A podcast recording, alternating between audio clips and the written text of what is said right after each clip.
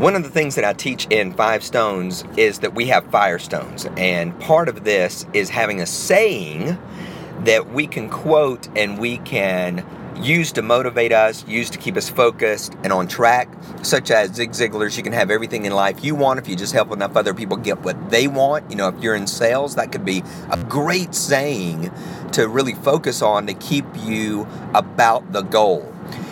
But the question is, are we thinking about proverbs or are we thinking about platitudes? And a proverb is an overall truth.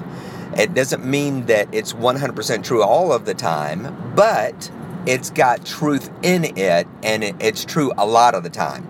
A platitude, on the other hand, is kind of a saying that sounds good, and we want to be true, but if we rely on it too much, we're going to find out that, you know what, this is not necessarily the truth, and maybe it's an occasional truth, but for the most part, it's something that we're trying to put false hope in.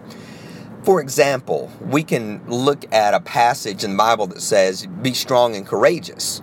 And that's a great truth. It's a great proverb. We do need to be strong. We do need to be courageous. On the other hand, I was just reading one this morning that said, keep your head up. The, the Lord gives the hardest battles to his strongest soldiers. Well, I don't know if that's true. I don't know if battles are handed out or if life's just a battle, period. And so this this platitude makes us want to feel like because I'm getting all these hardships, it's because I'm just this great soldier. Well, that to me is a, a platitude. We probably need to look at it more like, is this battle hard because I've received an assignment, or is this battle hard because my, my life situation's hard, or because I made some bozo mistakes that make my life hard, right? And that's harder for us to actually imagine.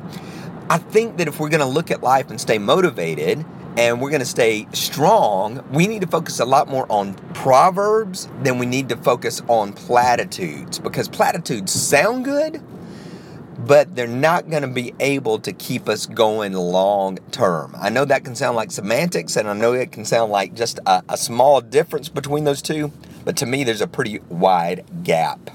Focus on proverbs, because success is not an accident. Paul B Evans dot com